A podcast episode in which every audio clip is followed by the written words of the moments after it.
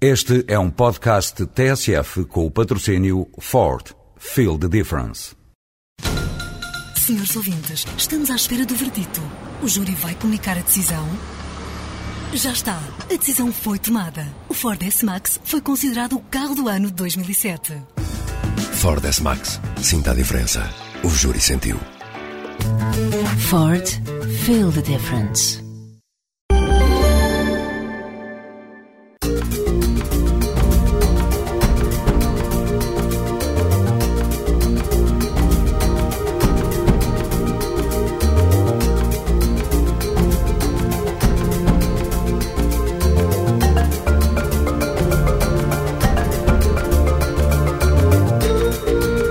Gente como Nós é uma parceria entre a TSF e o ACIM, o Alto Comissariado para a Imigração e Minorias Étnicas. Gente como Nós, uma janela aberta para a multiculturalidade e a riqueza social dos imigrantes em Portugal. Esta semana vamos olhar para dentro. Procuramos entre alguns funcionários do ACIM histórias de vida dos que trocaram o seu país de origem e que estão a contribuir para a integração portuguesa dos que chegaram há menos tempo.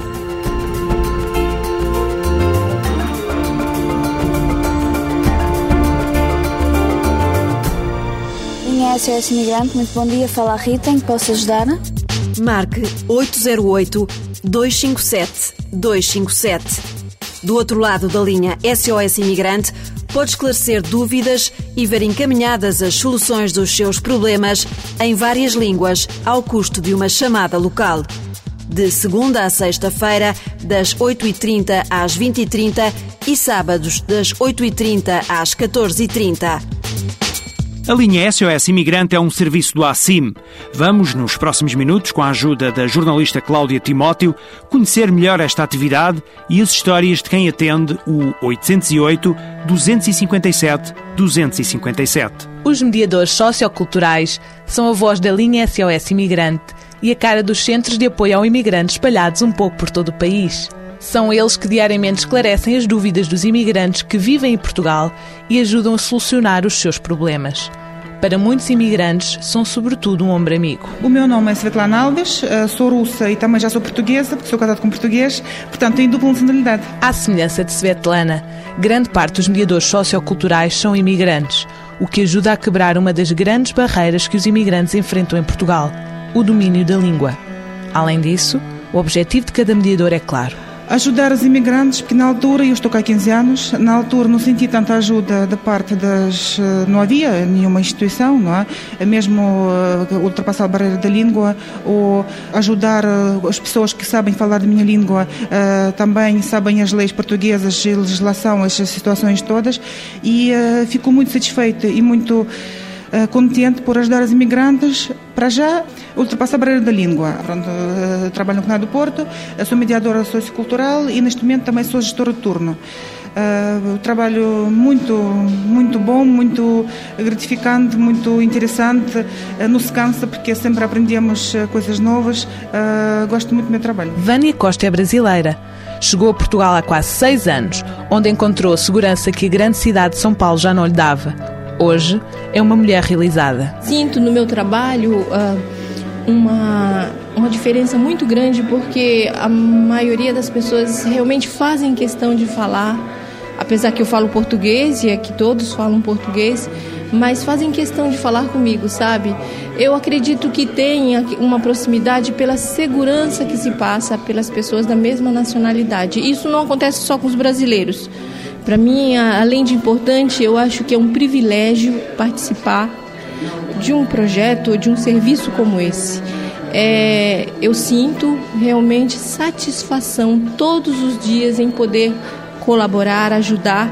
E outra, essa condição me faz melhorar, sabe, comigo mesma para que eu veja nas outras pessoas, eu me vejo nas outras pessoas. E isso me traz uma satisfação pessoal muito grande. Svetlana e Vânia conhecem na primeira pessoa a imigração em Portugal.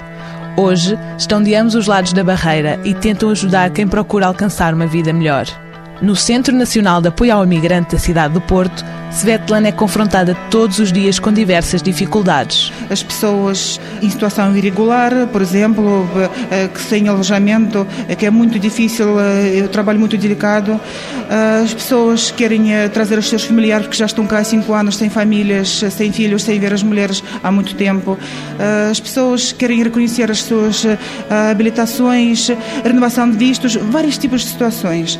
E com cada pessoa nós temos que ter uh, atendimento totalmente diferente, porque somos todos diferentes, mas todos são iguais. Vânia Costa não tem dúvidas. A integração dos imigrantes só é possível quando se quebrar a maior de todas as barreiras, o preconceito. Eu acho que um grande passo é esse de que as pessoas conheçam o outro lado.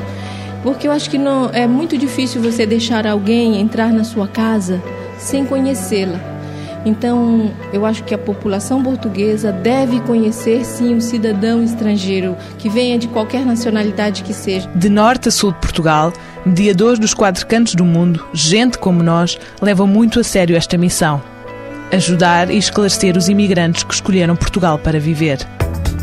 O serviço de tradução telefónica pode ajudá-la a ultrapassar a barreira da língua. Marque 808 257 257 Através deste serviço, o ACIM, dotado de uma bolsa de tradutores intérpretes de 60 idiomas diferentes, fornece os meios que permitem, num formato de conferência telefónica, o diálogo em simultâneo entre as instituições, o tradutor e o imigrante. Está na hora de conhecer uma das muitas facetas da vertente empreendedora dos imigrantes. Vamos até à Praia do Guincho. Vamos ao encontro de Álvaro Pereira, mais conhecido por Alvinho. O desafio de dois amigos portugueses e a paixão pelo surf trouxeram-no até Portugal. Aquela que seria apenas uma breve viagem acabou por se prolongar e já lá vão 18 anos. Natural de Florianópolis, no Brasil, Álvaro Pereira é hoje um dos maiores construtores de pranchas de surf em Portugal. Não vim por nada, vim talvez no espírito na época era extremamente novo, tinha 22 anos de idade e adoraria vir para Portugal passear. E Portugal, olha, fez parte do currículo. E com a minha chegada, uh, na época o surf estava no, no, seu primórdio, estava mesmo no início, em 88 estava tudo acontecendo no surf. E esses meus amigos sempre diziam, eu já vim, conheci, cheguei aqui, conheci a Praia do Guincho, conheci Ericeira e estava indo-me embora e eles o tempo todo me incentivavam, pô Álvaro, fica, a gente vai precisar, era importante que você ficasse, aqui é uma necessidade, é uma ajuda para a gente poder andar e era importante você ficar, ter aqui um fabricante de prancha de surf, mais um fabricante de prancha de surf, era importante. Aí, nesse espaço curto, eu estava para ir embora, uns amigos começaram a me pedir umas pranchas, arrumei como fazê-las e depois aquilo de uma se transformou em duas e as coisas foram crescendo. Com a experiência que trazia do Brasil, Alvinho tornou-se um dos pioneiros da construção de pranchas de surf em Portugal. O conceito principal é poder satisfazer cada surfista, porque cada surfista tem a sua necessidade. Surfar, é, cada um transmite para a prancha do surf é feito com, através do estilo. Então é personalizar. A Energia Tropical vai tomar atenção em personalizar a prancha ao melhor possível para cada surfista, se adaptando para o tipo de onda que ela vai ser surfada e por qual surfista vai ser utilizada. A prancha é feita por vários processos. Uh, tem a primeira parte dela, que é a parte do shape, o shape é o que eu faço, vai dar a alma da prancha, é a dinâmica dela. Ela vai ser, é aqui no shape que você vai ter capacidade de sustentação, velocidade, capacidade de manobra. Depois ela vai para uma outra fase que é a fase de laminação.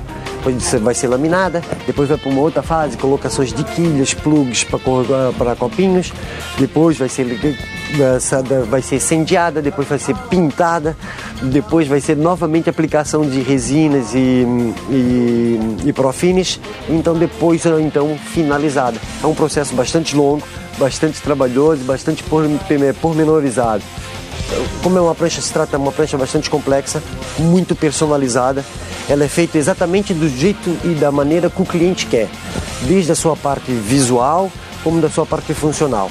Então, em média por mês fazemos entre 150 a 180 pranchas mensais. Além de dinamizar o seu próprio negócio, o brasileiro Álvaro Pereira tem dado trabalho a outras pessoas. Nico, designer das pranchas, e Willy, o pintor, são disso um exemplo. O Alvinho é um dos pioneiros do shape em Portugal. O Alvinho chegou a Portugal numa altura em que praticamente não havia fábricas, havia muito, estava muito pouco desenvolvido ah, e é isso mesmo, o Alvin proporcionou trabalho para, para todos nós que aqui estamos.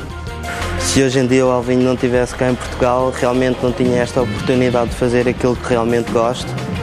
Uh, ele deu-me realmente asas à minha imaginação e realmente também me deu muito para eu aprender e inovar nas pinturas das pranchas. Com 18 anos de Portugal, Álvaro Pereira quer continuar a dinamizar o surf e orgulha-se do que já fez. Talvez eu tenha feito um bom contributo, um contributo gigantesco. Eu trouxe três títulos para Portugal que ninguém mais o fez, nenhum havaiano, nem australiano, nem uh, californiano conseguiu fazer. Eu fiz um contributo. Talvez se eu tivesse ido embora não tínhamos conseguido tanto. Então é importante você dar as oportunidades. Álvaro Pereira ou Alvinho, um brasileiro na crista da onda. Para responder às necessidades cada vez maiores da população imigrante, a Câmara Municipal de Sintra, em conjunto com a Associação de Imigrantes Russos, a República, disponibilizou cerca de 200 livros destinados aos leitores da comunidade dos países de leste da Europa. Ana Pereira, a responsável pela Biblioteca Municipal de Sintra, Casa Mantero, afirma que foram várias as instituições que fizeram esta oferta. A biblioteca uh, é um espaço para todos sem distinção e nós temos que servir toda a tipologia de leitores. Começámos a constatar que tínhamos um grande número de leitores rusófonos que nos procuravam, principalmente uh, livros em português, era uma forma de tomarem contacto com a língua portuguesa, mas também alguns que iam à internet procurar coisas na sua língua natal.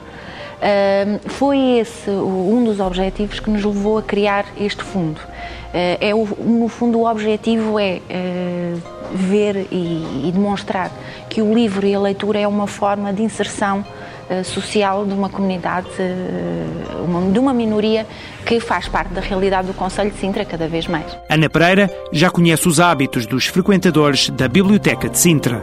Essencialmente, eles procuram os livros para empréstimo domiciliário. Chegam aqui, fazem o cartão de leitor e levam o livro para casa. Alguns ficam aqui a ler eh, ou o dia inteiro ou o tempo que acharem necessário, porque também aliam à leitura de livro também a pesquisa de, das novas tecnologias. Vão à internet, outros veem filmes, portanto, utilizam todas as valências da, da, da biblioteca. O estudante Vitaly Sispor é um dos frequentadores da Biblioteca de Sintra. Ele chegou há dois anos da Bielorrússia. Está a estudar num estabelecimento em Portugal, mas quer continuar a manter o contacto com a língua materna. Um, um dia passei por cá, como faço todos os dias, durante semanas e tal, meses, e pronto, e disseram que aqui há livros russos. Claro que fiquei muito curioso e a primeira coisa que fui fazer é ver os livros que trazeram para cá. E pronto, encontrei vários livros interessantes e comecei a ver, a ler tudo isso, relembrar a história e tudo isso é coisa muito importante para mim, claro. O fundo é constituído por cerca de 200 obras das várias temáticas. Uh, temos, por exemplo, livros infantis, uh, temos livros de romance uh, policiais também, temos as obras da Agatha Christie, por exemplo, do Hercule Poirot. Uh, temos livros uh, dentro de temáticas, por exemplo, da sociologia, da religião, dicionários, dicionários em russo e dicionários também português-russo, que ajuda um pouco uh, a comunidade rusófona até a aprender o, o, português. Este é um fundo que é inicial, será um ponto de partida para o crescimento de, de mais obras e de outros suportes de informação. Eu gostaria de ver um livro, por exemplo, do Alexander Sergei Pushkin, que ou de Lev Nikolaevich Tolstói, que, claro, é, há vários livros muito, muito, muito, muito bons, claro. E é isso, acho que um dos escritores principais mais conhecidos da Rússia, e Dostoiévski também. Além do fundo documental em russo, a Biblioteca de Sintra disponibiliza também livros de autores portugueses, mas escritos em inglês.